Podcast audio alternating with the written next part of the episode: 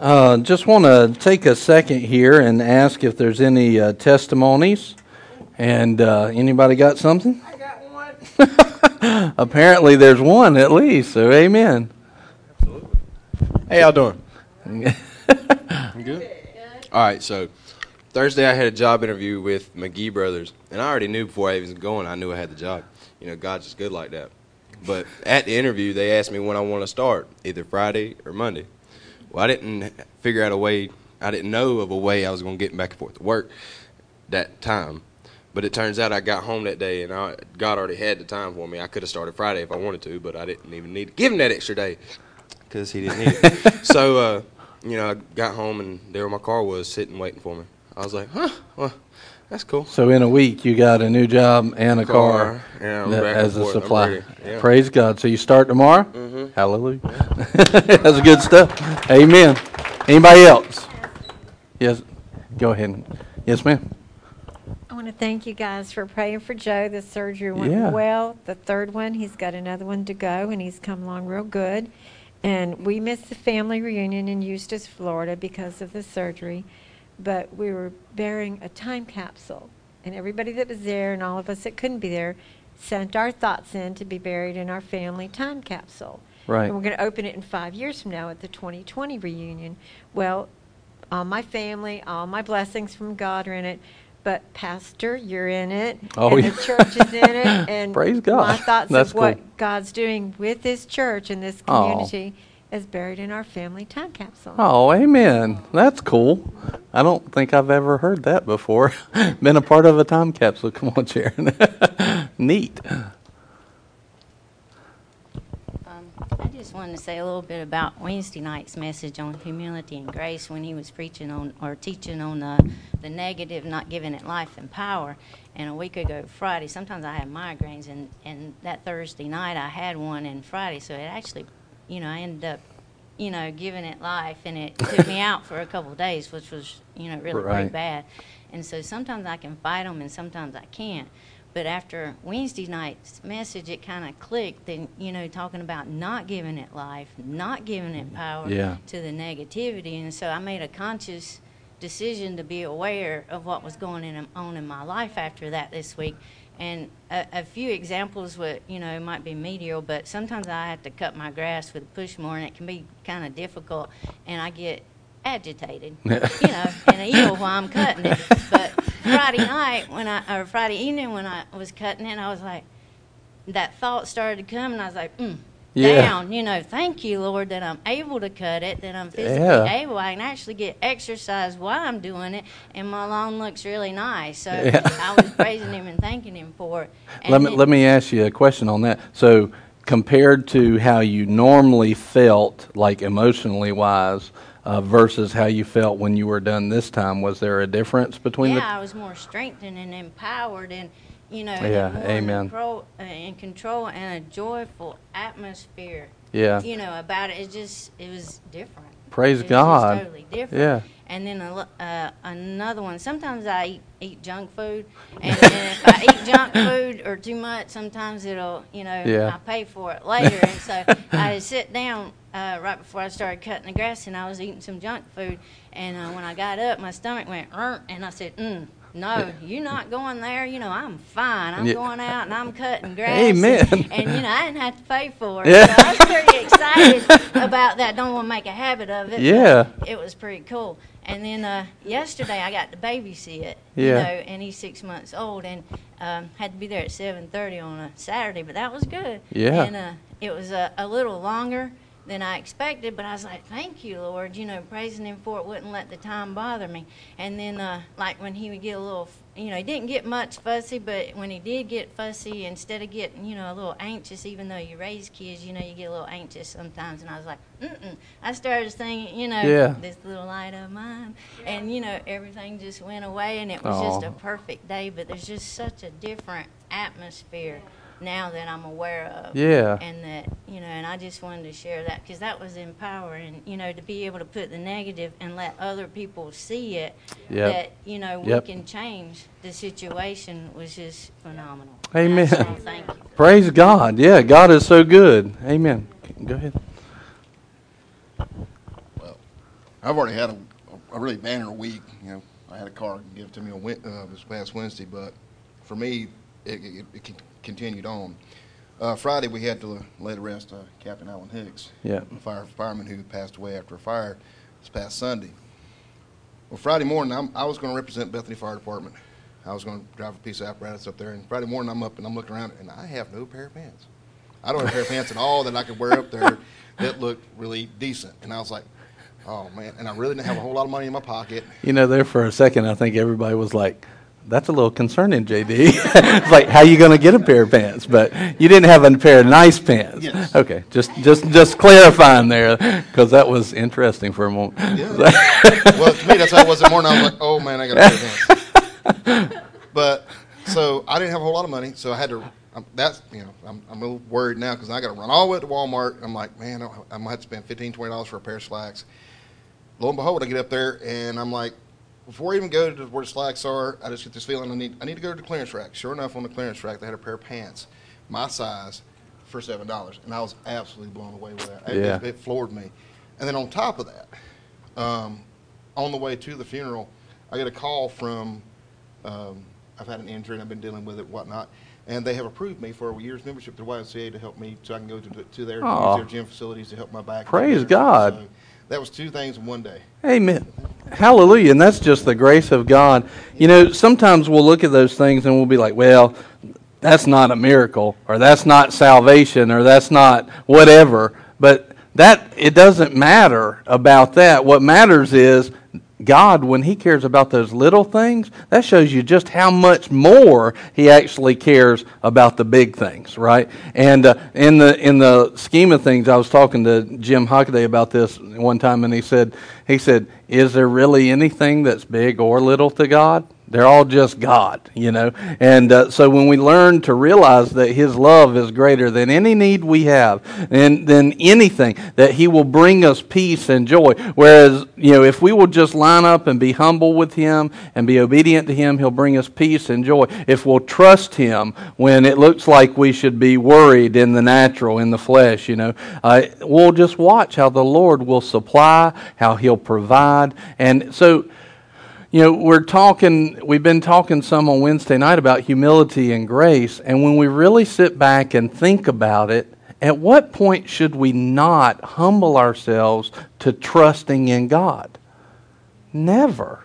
There's not a point that we should get anxious or worried or fretful. Why? Because God's got this. God's already done. it. All I've got to do is hear from Him and be obedient, and all that stuff works out. Even when it looks like it doesn't work out, it works out. As long as I'm willing to just honestly, unbiasedly go after Him, hear from Him, and be obedient, it's going to be okay. Amen? Amen. So, um, one of the things, you know, it's been, uh, I want today you see on your notes that we're praying for training to reign. And um, there's, uh, does anybody know Dr. Maddie Price? And uh, if you know her, uh, she has been diagnosed with some cancer, I believe, is the report. And uh, so she had stepped out of the ministry, but Ron and Adina Horner, uh, who used to be a part of the ministry here, they're overseeing that ministry, at least temporarily. And I really felt today like we should pray and lift them up. And so let's, will you join with me and pray for a part of our body in the Lord? So, Lord, right now we just lift up uh, Pastor Ron and Adina and we lift up Training to Reign Ministries, Lord, and Dr. Matty Price. Lord, we just ask that your wisdom and your anointing would pour out on them. We ask right now that you would overflow them, Lord. Lord, let the freedom of Christ reign in them and reign in the people there, Lord. We just thank you for them. We thank you uh, that they are a part of our body. And Lord, we just ask that your blessing would manifest, your love would manifest, your anointing, your wisdom would manifest in them, in the people. And we just ask that the blood of Jesus would protect them and seal them and keep them so that no evil would befall them in every way. In Jesus' name, Amen. Amen. And while we're at that, one of the things that I want to do is we, it's been a week of great testimonies. I mean, uh, multiple jobs, multiple vehicles, uh, multiple healings, multiple all kinds of stuff. At the same time, on the other hand, it's also on with some of those same people been a week of attacks. Okay, and the devil has been rampant. Why? Because he don't like that kind of stuff. He doesn't like it when we have a whole Sunday where Brian doesn't preach because we got so many testimonies that happened a couple weeks ago. He does not like that. And so he, you remember when Pastor Chris came, what does the enemy come to do as soon as the seed of life and the seed of the word is sown? He comes immediately to steal it. Well, what's he trying to do? He's going to try and he's going to attack and he's going to try and. How many of y'all have ever had a great message and man, you're sitting in the service and you're like, yes, I'm changing, I'm changing, I'm, my life is going to be different after this. And you walk outside or the next morning you wake up and it's like major catastrophe has just hit. And all of a sudden, everything that you felt, forgot about it. Well, what was that? That was the enemy trying to steal the seed of the word. Now, we want to give God the glory for every one of the testimonies. And as a family, as a family of Boomerang, we want to come against any attack that's on your life. We don't, in other words, they messing with you, they're messing with me. You know, if they're, if they're messing with me, they should be messing with you too, right? So let's come against the devil. Let's give God the glory and let's move into the triumph that He has for us. So, right now, Lord, we just glorify you and we praise you for these testimonies. Lord, you're working, you're moving. No doubt you are moving in this place. You're moving in the lives of people, you're drawing them to higher and higher levels. And Lord, but we know that the enemy, we are not ignorant of his devices, of his schemes, and of his strategies. You told us not to be. We know that he's working too, and he's trying to steal what you're doing. But Lord, I believe you're just looking for people that will say, uh, we're not going to put up with that. And so, right now, in Jesus' name, we come against any attacks in people's lives. Let freedom come to their households, to their jobs, to their friends, to their family. Let the anointing and freedom of Christ, let every veil of deception be renewed. Let every chain that binds be broken. And let the enemy's attack come to nothing in Jesus' name. We just plead the blood of Jesus, the blood of freedom, the blood that paid the final and the omniscient price, the omnipotent price that blood that set us free.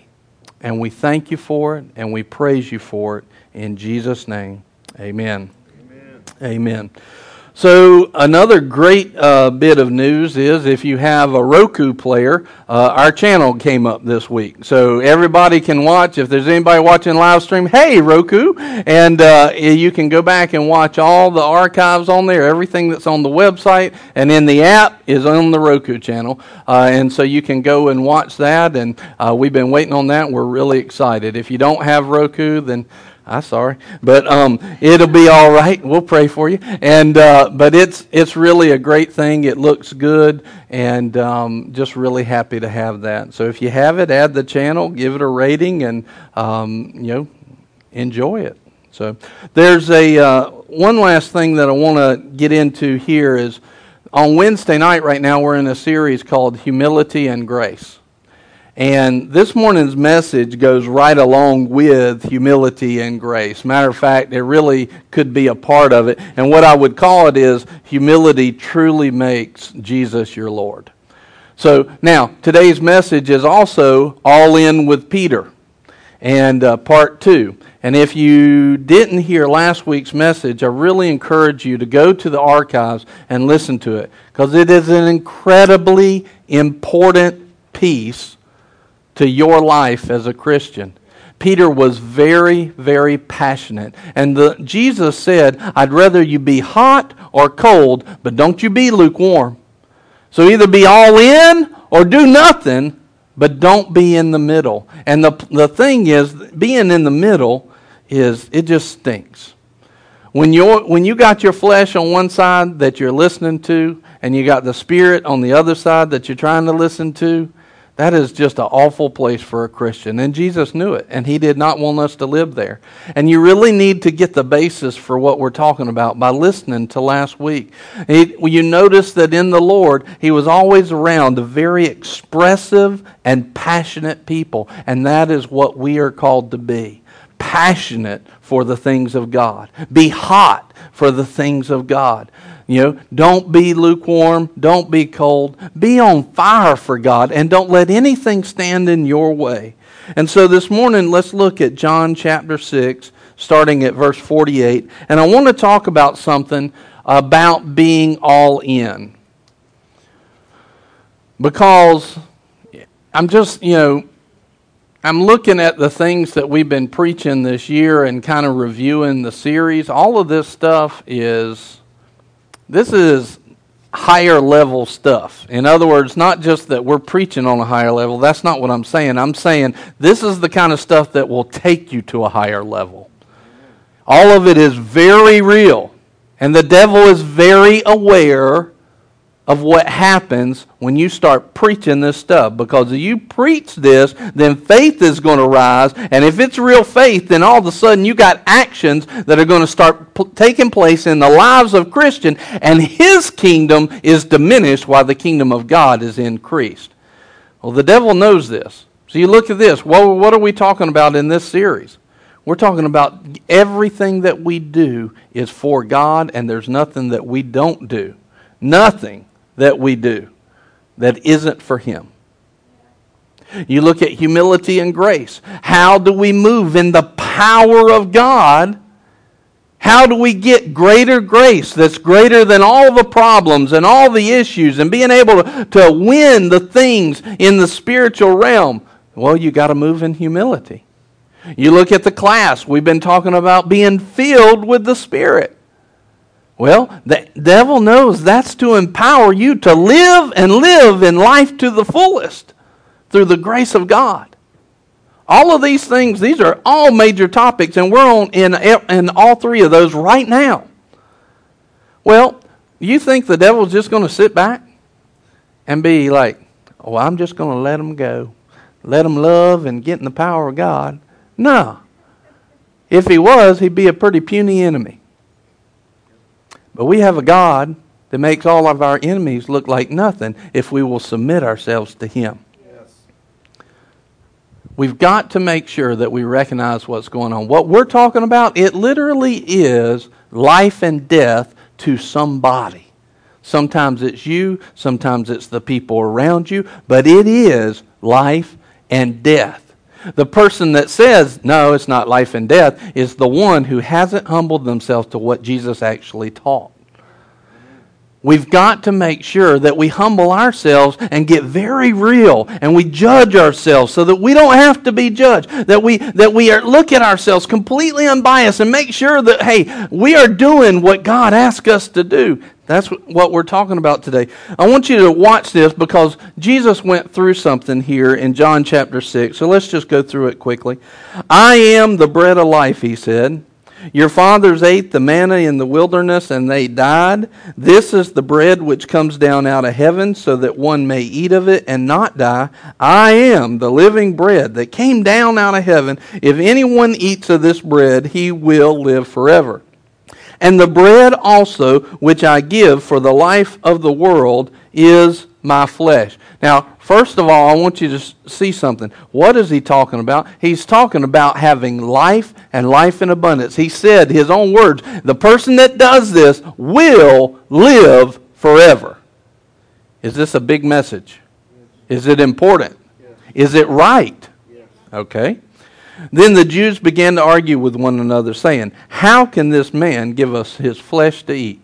Immediately, the devil starts moving to steal the seed of the word and get their minds off of the message and onto technicalities. Well, that doesn't even make any sense. He's going to give us his flesh so we can eat it. That, that's just gross.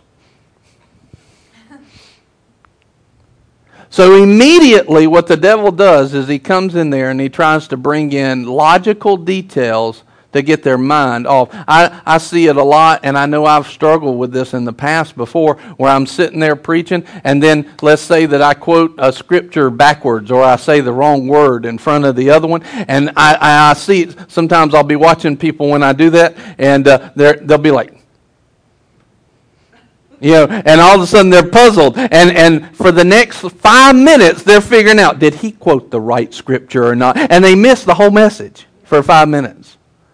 Why? Because the devil is instantly, I can tell you right now, he's trying to steal this word from you to get you off. Why? It's who he is, it's what he does. You know, what was the story with the, the scorpion and the frog or something like that going across the river and then the scorpion goes, I won't I won't sting you and he makes them, is that it? And then all of a sudden he goes and the scorpion they get in the middle of the river, scorpion stings them, and then the frog goes, I thought you said you weren't gonna do it. He was like, I'm a scorpion.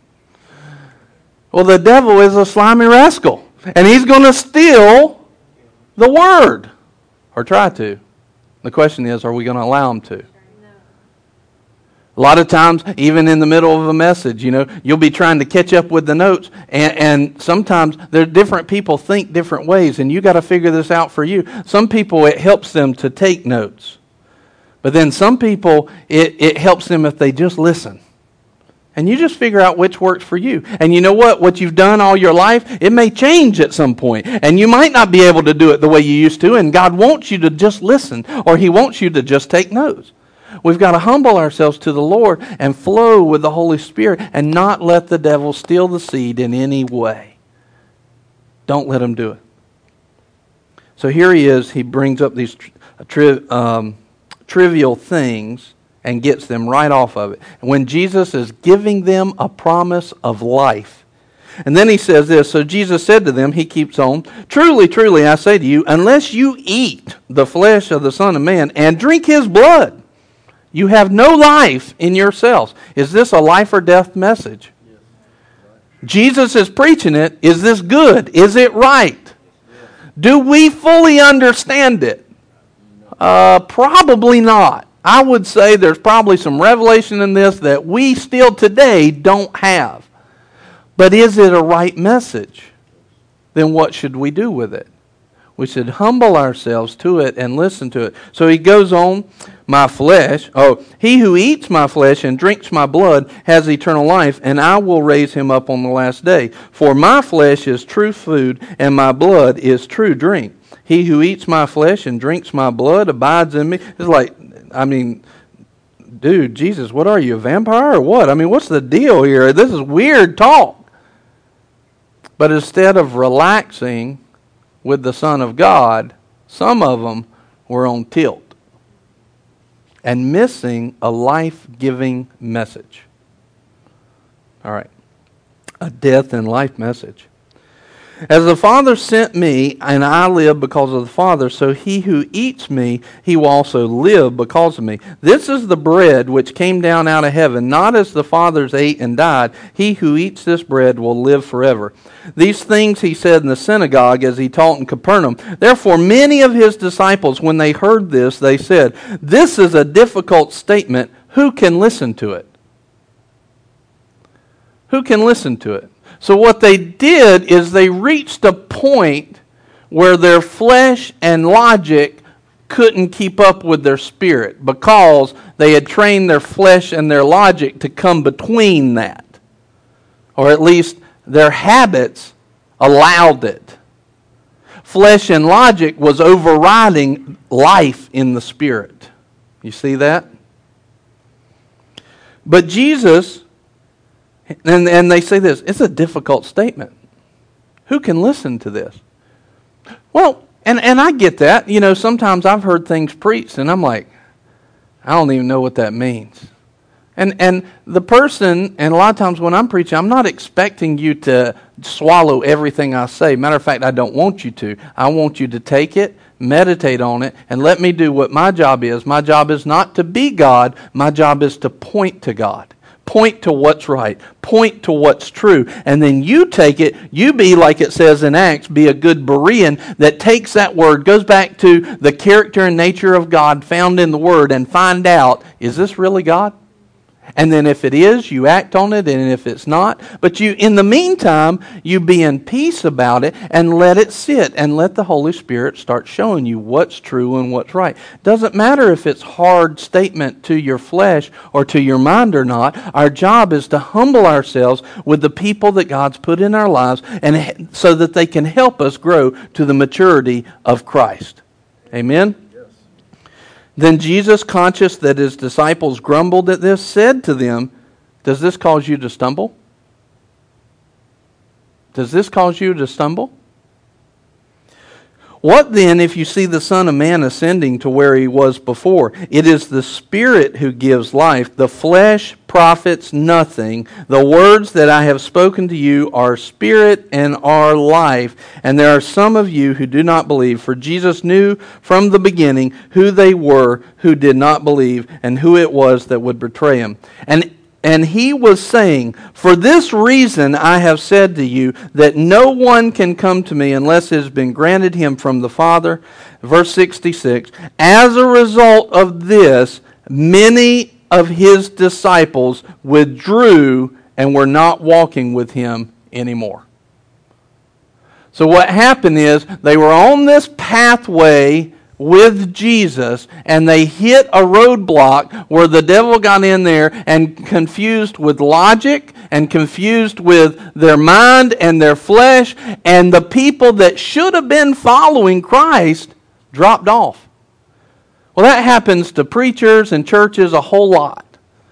But we shouldn't really feel bad about it because, man, if it happened to Jesus, we're in good company. You know what I mean? But the thing is, which one was wrong? The people who dropped off or Jesus? The people who dropped off are missing something, aren't they? They're missing a life giving way of life through Christ. Were they really disciplined to what God had called them to? No, they let, them, they let themselves get tripped up. There was a point that they came up to. Many of his disciples withdrew and were not walking with him anymore. So Jesus said to the twelve, You do not want to go away also, do you? Simon Peter answered him, Lord, to whom shall we go? You have the words of eternal life. Now, this is godly wisdom speaking here. This is wisdom going, Look, even if I, this is what he's saying, even if I disagree with you, I recognize it's probably me. this is humility. And this is where grace came in. We have believed and have come to know that you are the Holy One of God. Now, is there a Holy One of God walking on the earth today? Is Jesus walking on the earth today? Well, he is through us, but is he physically present, you know, walking around like he did at this point? No. But where is this represented today? This is represented in Christians. It's represented in, in theology that is correct. It's represented in churches and in preachers. And it's represented in your life, whether or not you are going to humble yourself or you're going to get tangled up in the details, whether or not you're going to say, That's too much for me. I can't take it. I'm moving away. I'm going to a different place. I'm going to do this a different way. It's too much. I don't get it. Or we can humble ourselves and say, You hear from the Lord. I believe God's, you know, God's put me here. And even if I preach something that you don't understand, you give it time, you seek the Lord, we communicate, we talk about that, and then we say, okay, let's work it out. Now, here's why I say that. Let me uh, put up this image here. This is what I would call a maturity line. Okay? It's kind of a timeline from the point where we are born again. As soon as we start becoming born again, we start moving towards maturity, or at least we should. Now, the problem is that in this, there's a lot of times where Christians don't really mature. They don't really come up to the fullness that God has for them. I'm going to show you a part of the reason why. Now, here, here it is in the next in the next slide. What happens when they start to mature? Well, the Lord says that we are to crucify our flesh and take up our cross daily. So when we're born again, even after we've been born again for quite some time, how much stuff do you have right and how much stuff do you have wrong? And it really doesn't matter that you put an amount on it. What matters is that you know that you still got stuff. You know, I know I still got stuff. Whether I actually know what those things are, I don't know everything there is to know about God, so that leaves a big gap between me and what is correct. In other words, because I have this corrupted flesh, I can be wrong. Now, if I don't know that, I'm not humbling myself to the Word, and guess what? I'm already setting myself up for a fall. All right? But here's what happens. All of a sudden, the Holy Spirit, once they get born again, He starts leading them to these different uh, crosses in their life. A lot of times, things or beliefs that were not of God, but the world has taught us. And some of those are bigger to us than other ones. But guarantee you, because God loves you, He says that He will correct who He loves. Right? So guarantee you, He's going to start coming to you. And then we have the choice to either say, yes, I'm going to do that, or no, I'm not going to do that. And generally, most Christians, they'll have a few things that they'll start to do.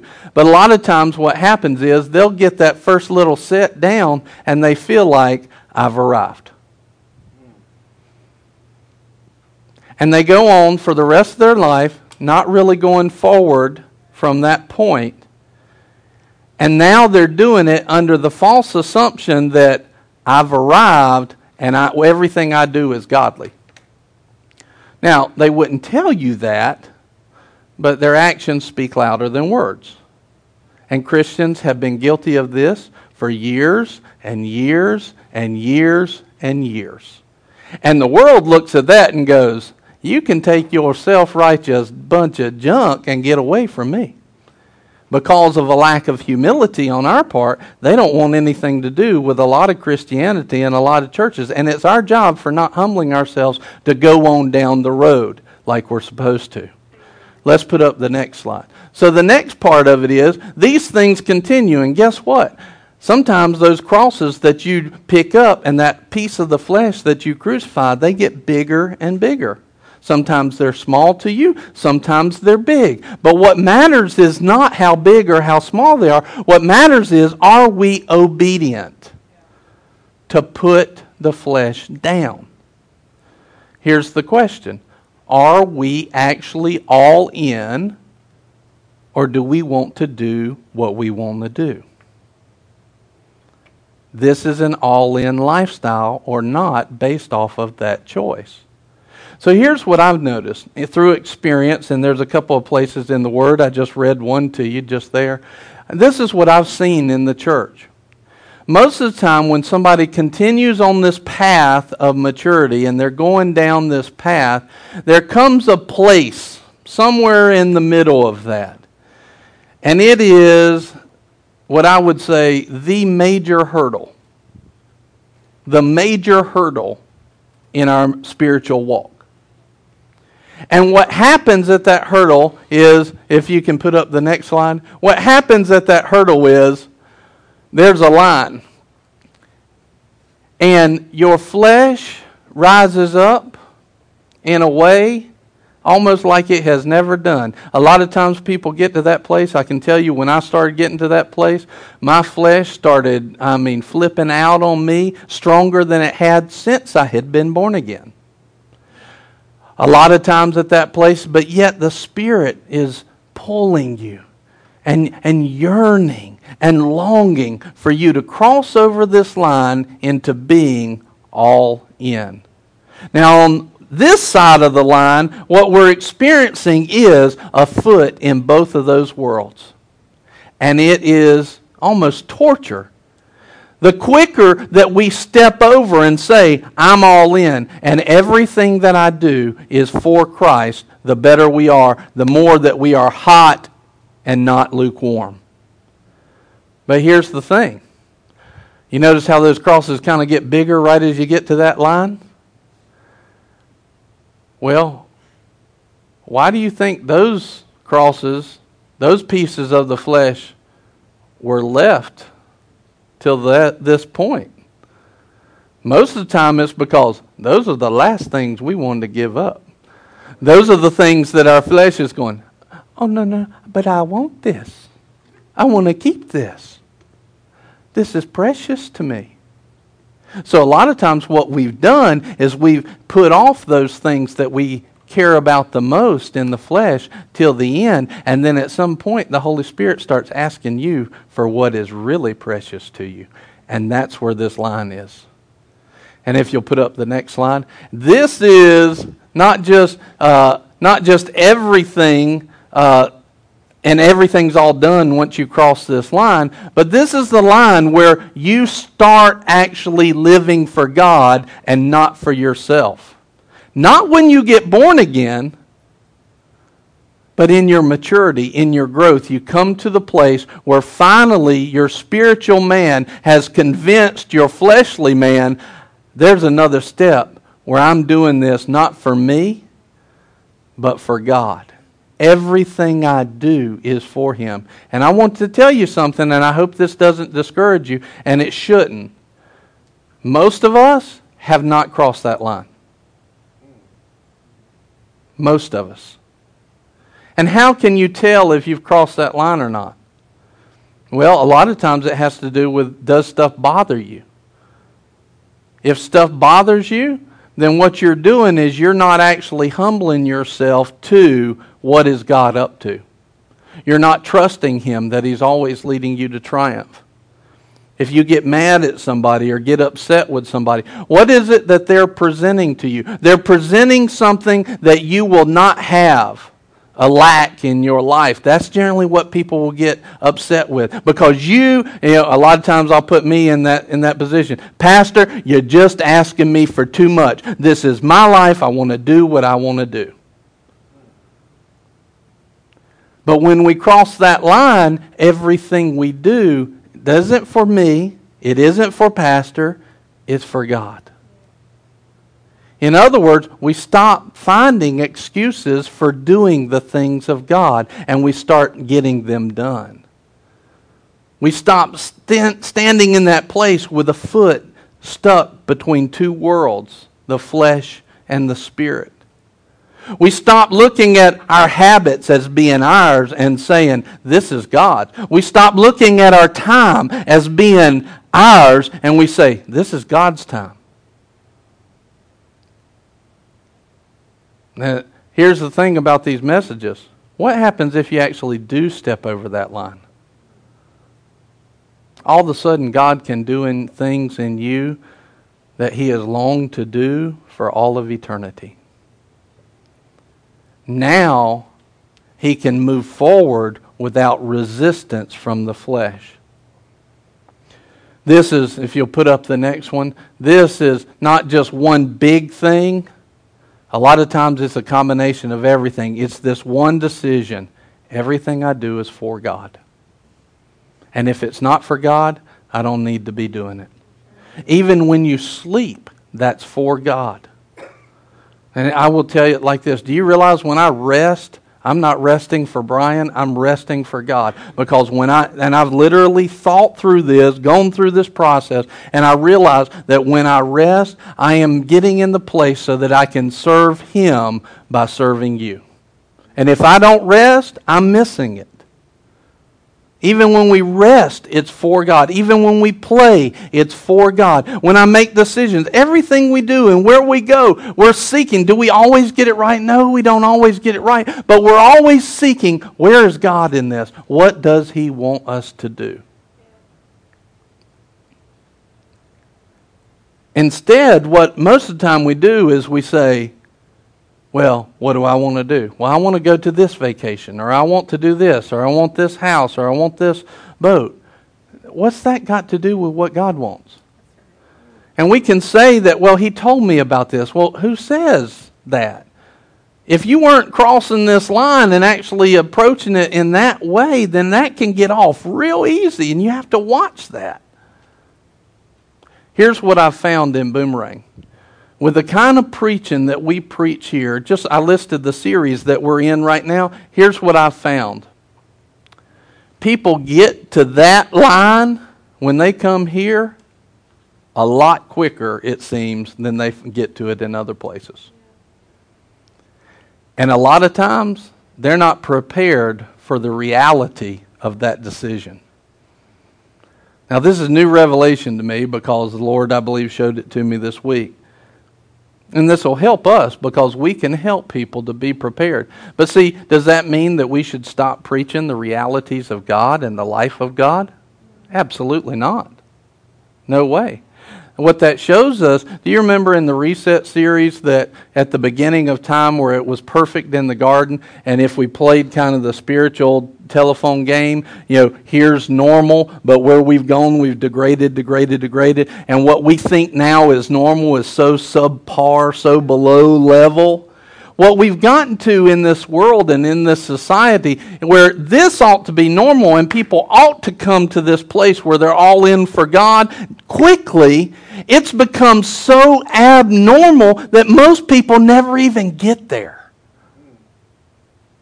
They don't even face that for real in church.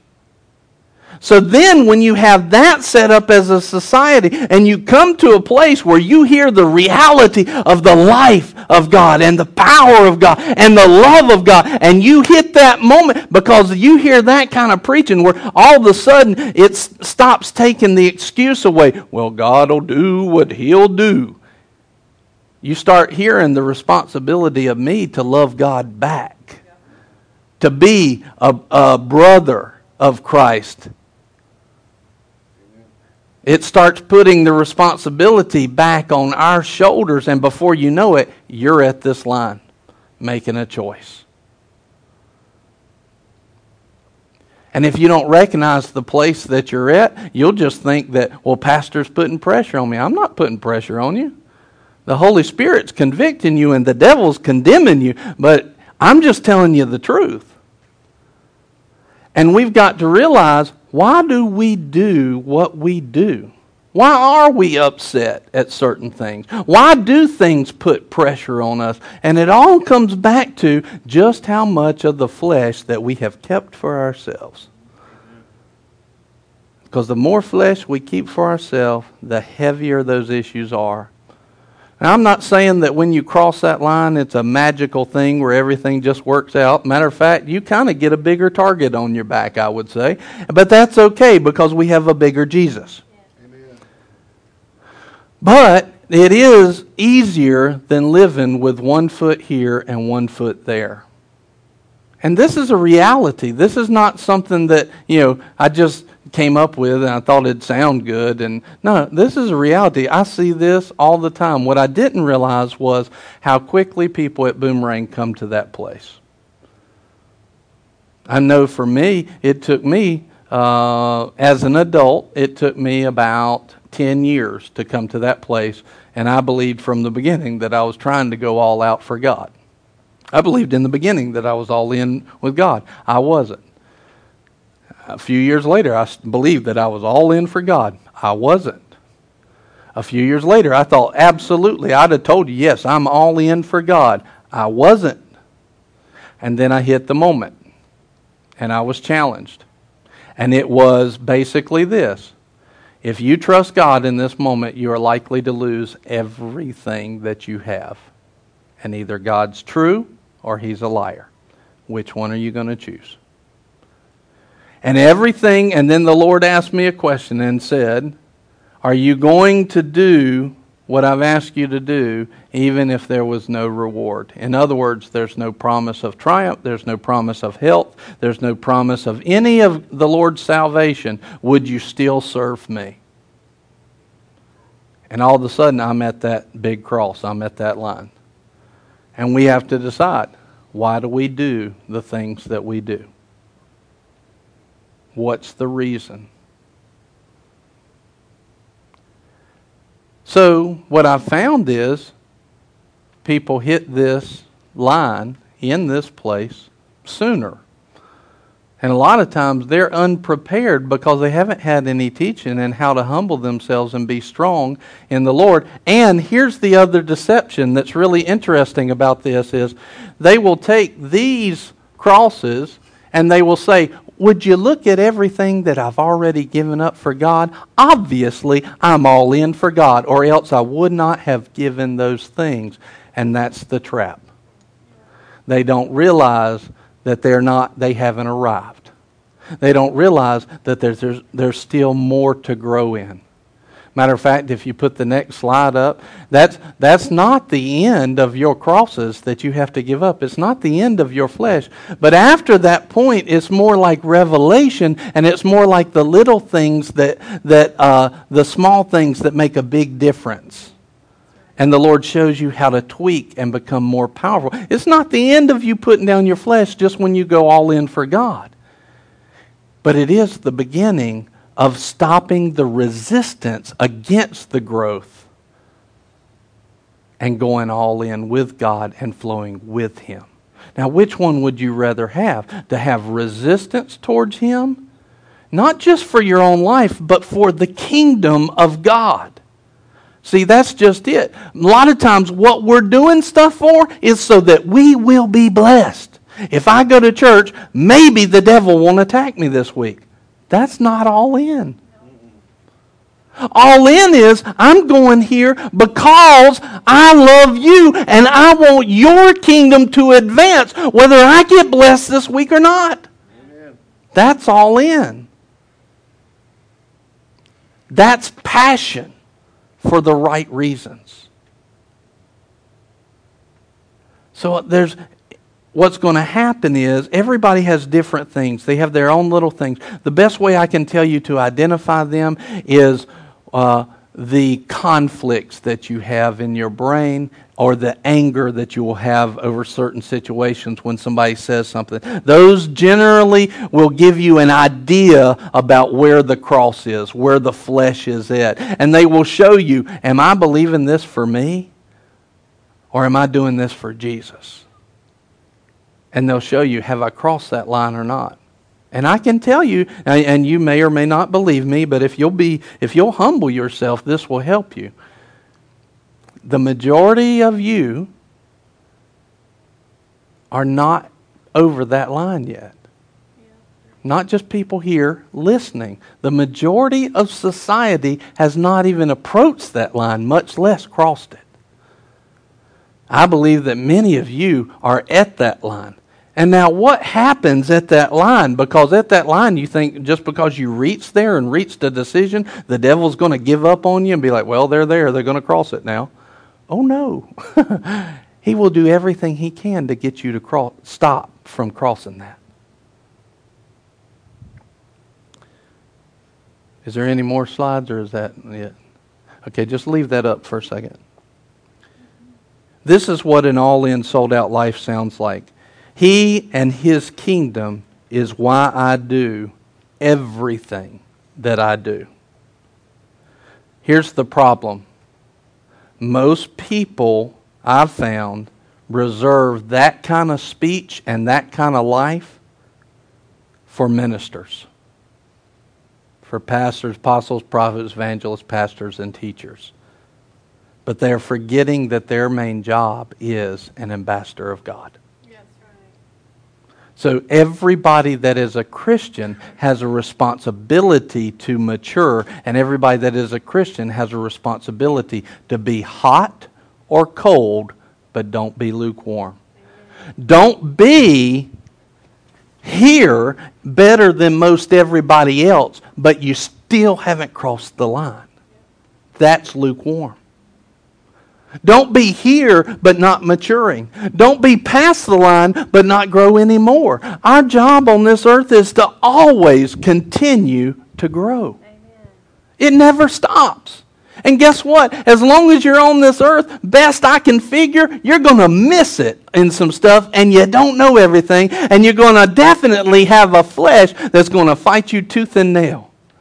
But when you cross that line, and you put the it's really putting the flesh in the in its place. It does get easier on that. But when you come right up to that line and the and the flesh what does a boxer do when he knows he's beat and he's got one round to win it all?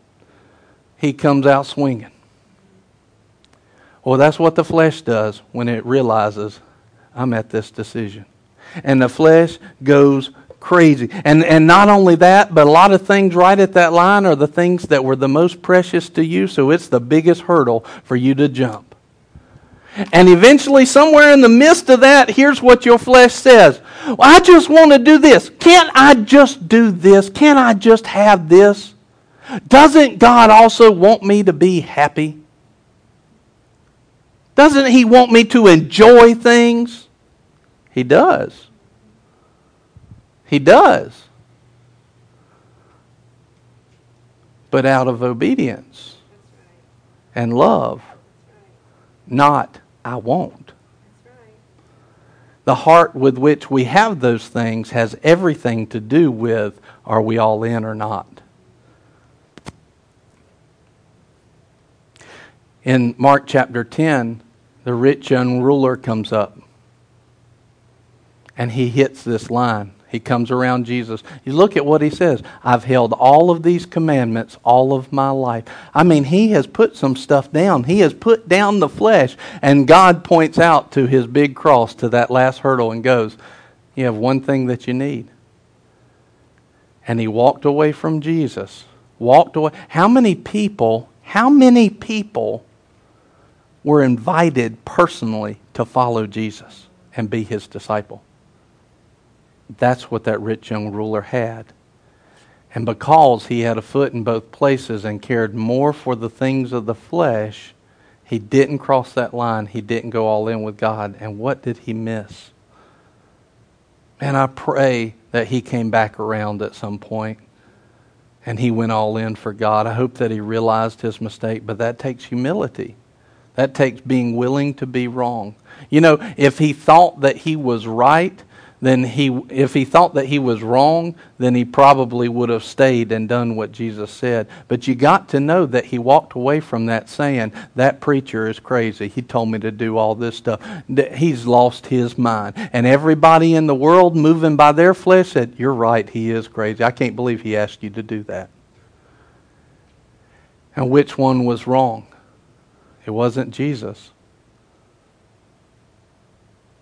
But I guarantee you that that rich young ruler and his friends probably thought they're crazy. Why? Because they were looking at it from a logic on this side of all in, the wrong side of all in, not the right side. And that does everything. It changes our perspective, it changes how we look at things because why are you doing the things that you do?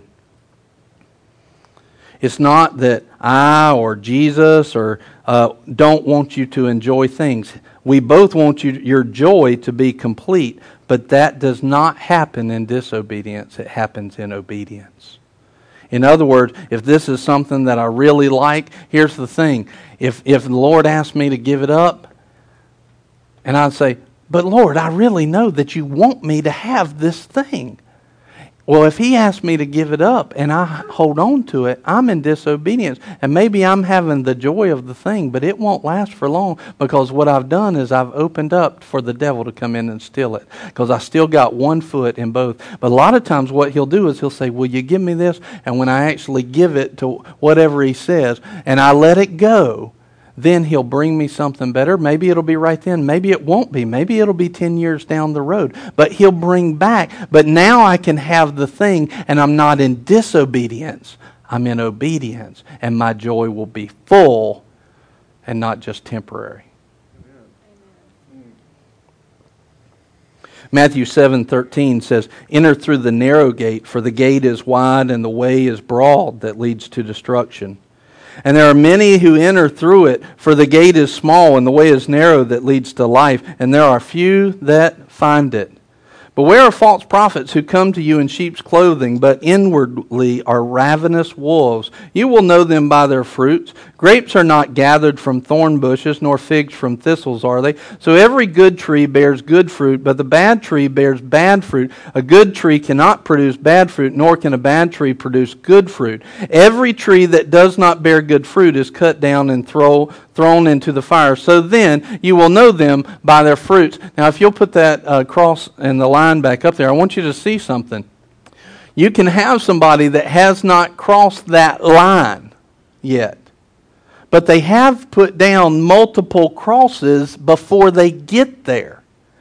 So, did they have some good fruit in their lives? They did.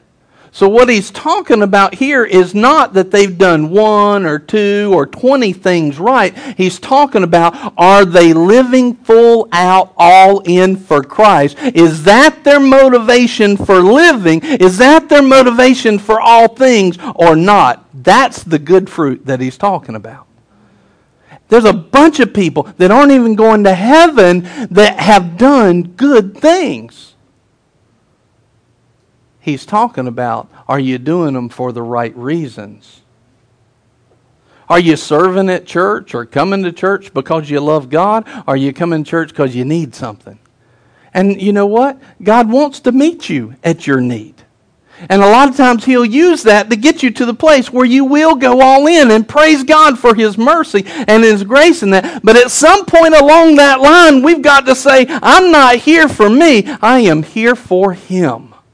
Because He's worthy of my praise. I'm living every way that I do. I'm serving because I love Him.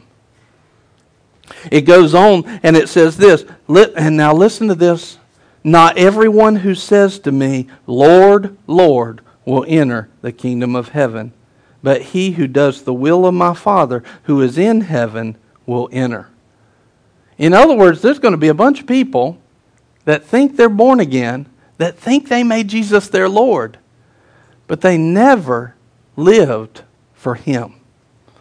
Their purpose was them, not Him. And they're going to be going, Lord, Lord. Many will say to me on that day, Lord, Lord. Now look at this. Did we not prophesy in your name? Is that a good fruit? So see how he's showing you good fruit, but yet he's, he's saying that they can have instances of this, but that doesn't mean that their life has made him Lord and Savior and the director. That doesn't mean that. Just because they call out, just because they go to church, just because they got baptized, just because they said a prayer one time, doesn't mean that they've handed over their life completely and they live for Him, not just by Him. Did we not prophesy in your name, and in your name cast out demons, and in your name perform many miracles? These are some pretty powerful things that they're moving in, some pretty strong fruit, but it doesn't mean that they know Him. It doesn't mean that they're right. Then I will declare to them, I never knew you. They can even have crosses in their life that they've given, you know, given to him for him, but they never really made him the director. They really never made him Lord. Therefore, anyone who hears these words of mine and acts on them may be compared to a wise man who built his house on the rock, and the rain fell, and the floods came, and the winds blew and slammed against that house, and yet it did not fall, for it had been founded on the rock. Everyone who hears these words of mine and does not act on them will be like a foolish man who built his house on the sand. The rain fell, the floods came, the winds blew and slammed against that house, and it fell, and great what is its fall? Which was the one that stood? Which was the one that was protected? The one who heard the things of God and did them for those reasons, for his reasons. See, a lot of people, they want to uh, uh, get away from the storms and get away from the stuff, and yet they haven't made the decision to go all in with God, and they're wondering, why does this stuff just keep happening? And it's not that the devil stops trying to attack you during that period of time. The difference is when I go all in, all of a sudden I've got some more backing that I didn't have before. I've got the truth of the word that will stand up against that and will stand strong. My foundation is not based off of me it's based off of Jesus. You know, it's very interesting in that first section where I said his flesh and his blood, right? And he says, Those who eat my flesh, or those, what he's saying is, those who put down my flesh will have life. Do you realize that what he was doing was he was saying, and even in the garden, I don't want to go do this. But I'm not doing this for my reasons, I'm doing it for yours. Father. And so, what he was saying is this we've got to see, open our eyes to see the crosses. We've got to see, open our eyes to see the flesh. And we've got to say, I want life. I need life. And you deserve this decision out of me. And you deserve not only for me to do it, but to do it in a good attitude. You know, hey, let, let me, well, all right, Lord, I'm going to go do what you want me to do. I'm tired of doing this. And this just stinks. I'm so tired of doing this. That ain't crossing the line. that's, that's, that's not crossing the line. If, if pastor's got to go behind you all the time and be like, I, um, you could like be happy when you do that work for the Lord and, and beef up your attitude always about it. You hadn't put down the flesh. You haven't crossed that line. You're still living with it. And that's okay to recognize it. It's not okay to stay there. It's great to recognize it. It's not okay to stay there. What Jesus did himself was to say, I recognize my flesh does not want to do this. I'm not moving because of it. I'm moving because of the leading of God. Last verse here in Philippians 2, verse 5. Watch this. Have this attitude. He's telling us, you, you, have this attitude in yourself, which was also in Christ Jesus, who, although he existed in the form of God, did not regard equality with God a thing to be grasped and then he said, But emptied himself, taking the form of a bondservant and being made in the likeness of men. Let me just try to give you an idea of what that's saying. Uh, you know, one of the strongest, most powerful people in the world is always the President of the United States. So let's say that there was a President of the United States, he's in office, and all of a sudden, God asked him, I want you to step out of your office and I want you to completely start over with nothing. See, most of us would go, Do you know who I am? And what I and then we'd start to logic with God. Do you know what I could do for you in this position? Do you know what I could do here? But he tells us to have this attitude because he wasn't just the President of the United States, he was God Himself. And our attitude is to match his that says he didn't see equality with God something to hold on to, but to empty himself, to go all in for human beings who needed a Savior because the heart of God asked him to do it. He said, Being found in the appearance of a man, he humbled himself by becoming obedient to the point of death, even death on the cross. It wasn't enough that God asked him just to come to the earth and not be God anymore, basically. It wasn't enough that he asked that. No, now he wants me to go to the cross. Now he wants me to die and go through this pain. Haven't I done enough, Lord? Haven't I done enough just by being here? Just translate me now and take me back to heaven. I'm tired of these people. They don't listen. They leave me when I talk about things that are life and death. I'm tired of this mess. Haven't I done enough? Now, see, you, you don't think that Jesus was thinking that, but he had to have a flesh. And you know, I can tell you, his flesh was saying those things. The thing was, Jesus didn't give them any power or authority in his life. And he would not speak that kind of garbage out. And he wouldn't dwell on it. But his flesh, I guarantee you, it said it. Being found in the appearance of man, he humbled himself by becoming obedient to the point of death, even death on a cross. For this reason also, God highly exalted him. You know, a lot of us want on the judgment day to hear, Well done, good and faithful servant. We want to be exalted by God, but do we realize what it takes for that? Do you realize that what we need to do is get very real with ourselves and say, There's a line and I need to cross it. I can't continue to live in the place where I've got one foot in both worlds. I've got to cross this line and go all in for God. And that's how we hear, Well done, good and faithful servant.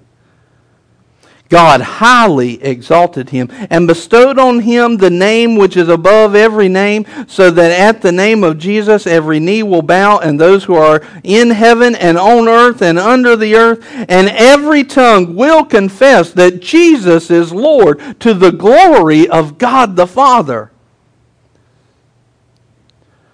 Verse 12 So then, my beloved, just as you have always obeyed, not as in my presence only, but now much more in my absence, work out your salvation with fear and trembling, with reverence, an extreme reverence.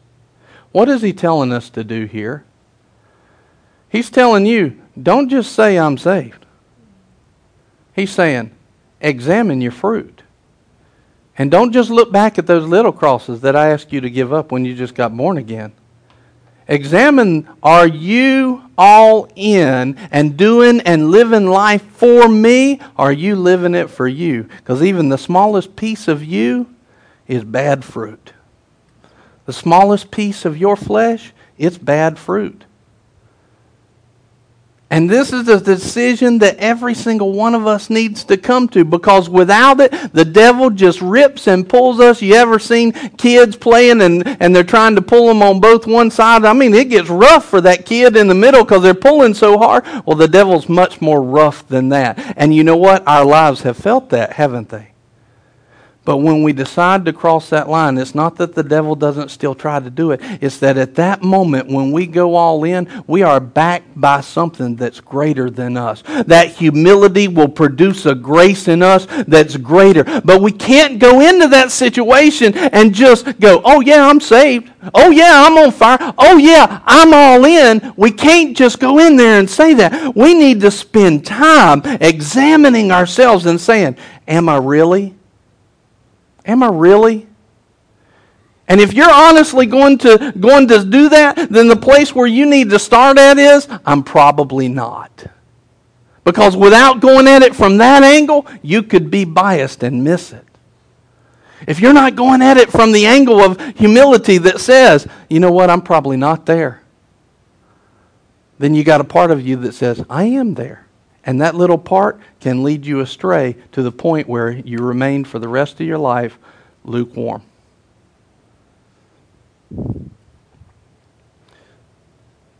He tells us, work out our salvation. Work out the lordship of Christ in our hearts. Is he really your Lord? Are you really all in with him? Work that out. And you can find it out based off of how do you respond? How do you react? Who do you live for? For it is God who is at work in you. Listen to this. Let me inspire you with this. It is God who is working you to get to that point. It is God moving you to the place where you will say, I'm all in. It's God moving you. Now, what's the flesh and the devil going to say? The flesh and the devil's going to look back and, and he's going to go, It's church. It's God. It's the pastor putting all this pressure on you. Of course, the flesh is going to say that. Of course, the devil is going to say that. It's the, it's the church. It's God's work. It's Pastor Brian. He's just too hard. He's pushing me too much. No, truth is, I'm probably not pushing you enough because this society is so far from the norm. The question is are we going to be the kind of people that pushes our own selves for the sake of Christ to say, I'll be everything that God's called me to be? I'm living for Him and Him only. For it's God who is at work in you, both to will and to work for His good pleasure. Do all things without grumbling.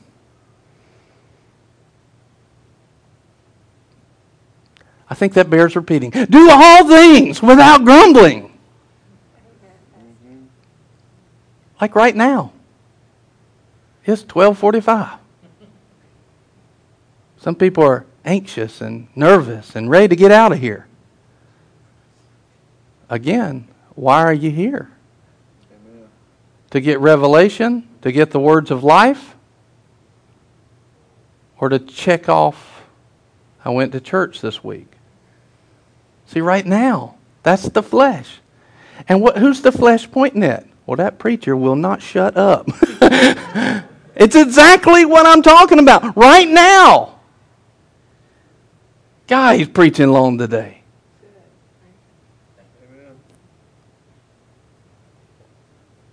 And we're to do this without grumbling. So even if you're grumbling on the inside, that doesn't mean it's right.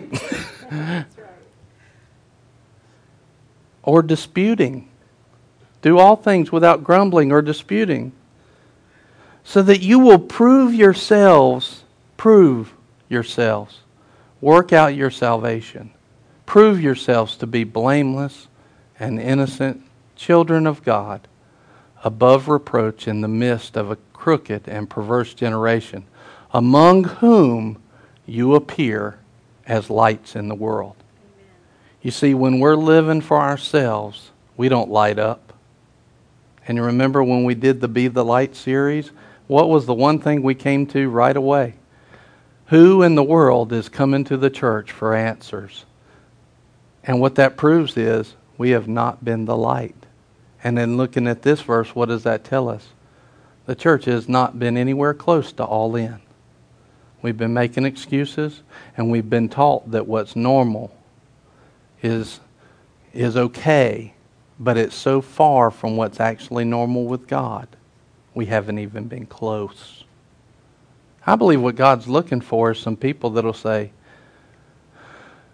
you know, I don't care if anybody else in this room doesn't think that what I'm doing and being diligent and zealous for God is right. I'm still going to go all in with Him.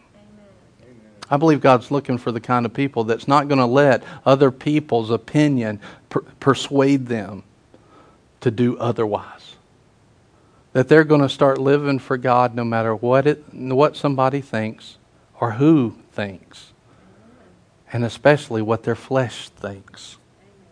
Because the flesh, it's going to think of the flesh as a spoiled, rotten little kid that wants his way, throwing a temper tantrum because that's what it is. And that spoiled, rotten kid, it points at everything but himself. And that's what the flesh does. Why? Because it doesn't want to be found out. And it doesn't want to give up. And when you come up to that line and that choice is in front of you, it throws the biggest fit and it starts pointing the finger at everybody but you. And that's where we got to say, I'm going to be that person that Christ was looking for, that the Holy Spirit was leading, that no matter what my flesh says, I'm going to be all in with Christ. We need to be the lights of the world, but it doesn't come from us making excuses. It comes from us being all in. So let's just stand right now.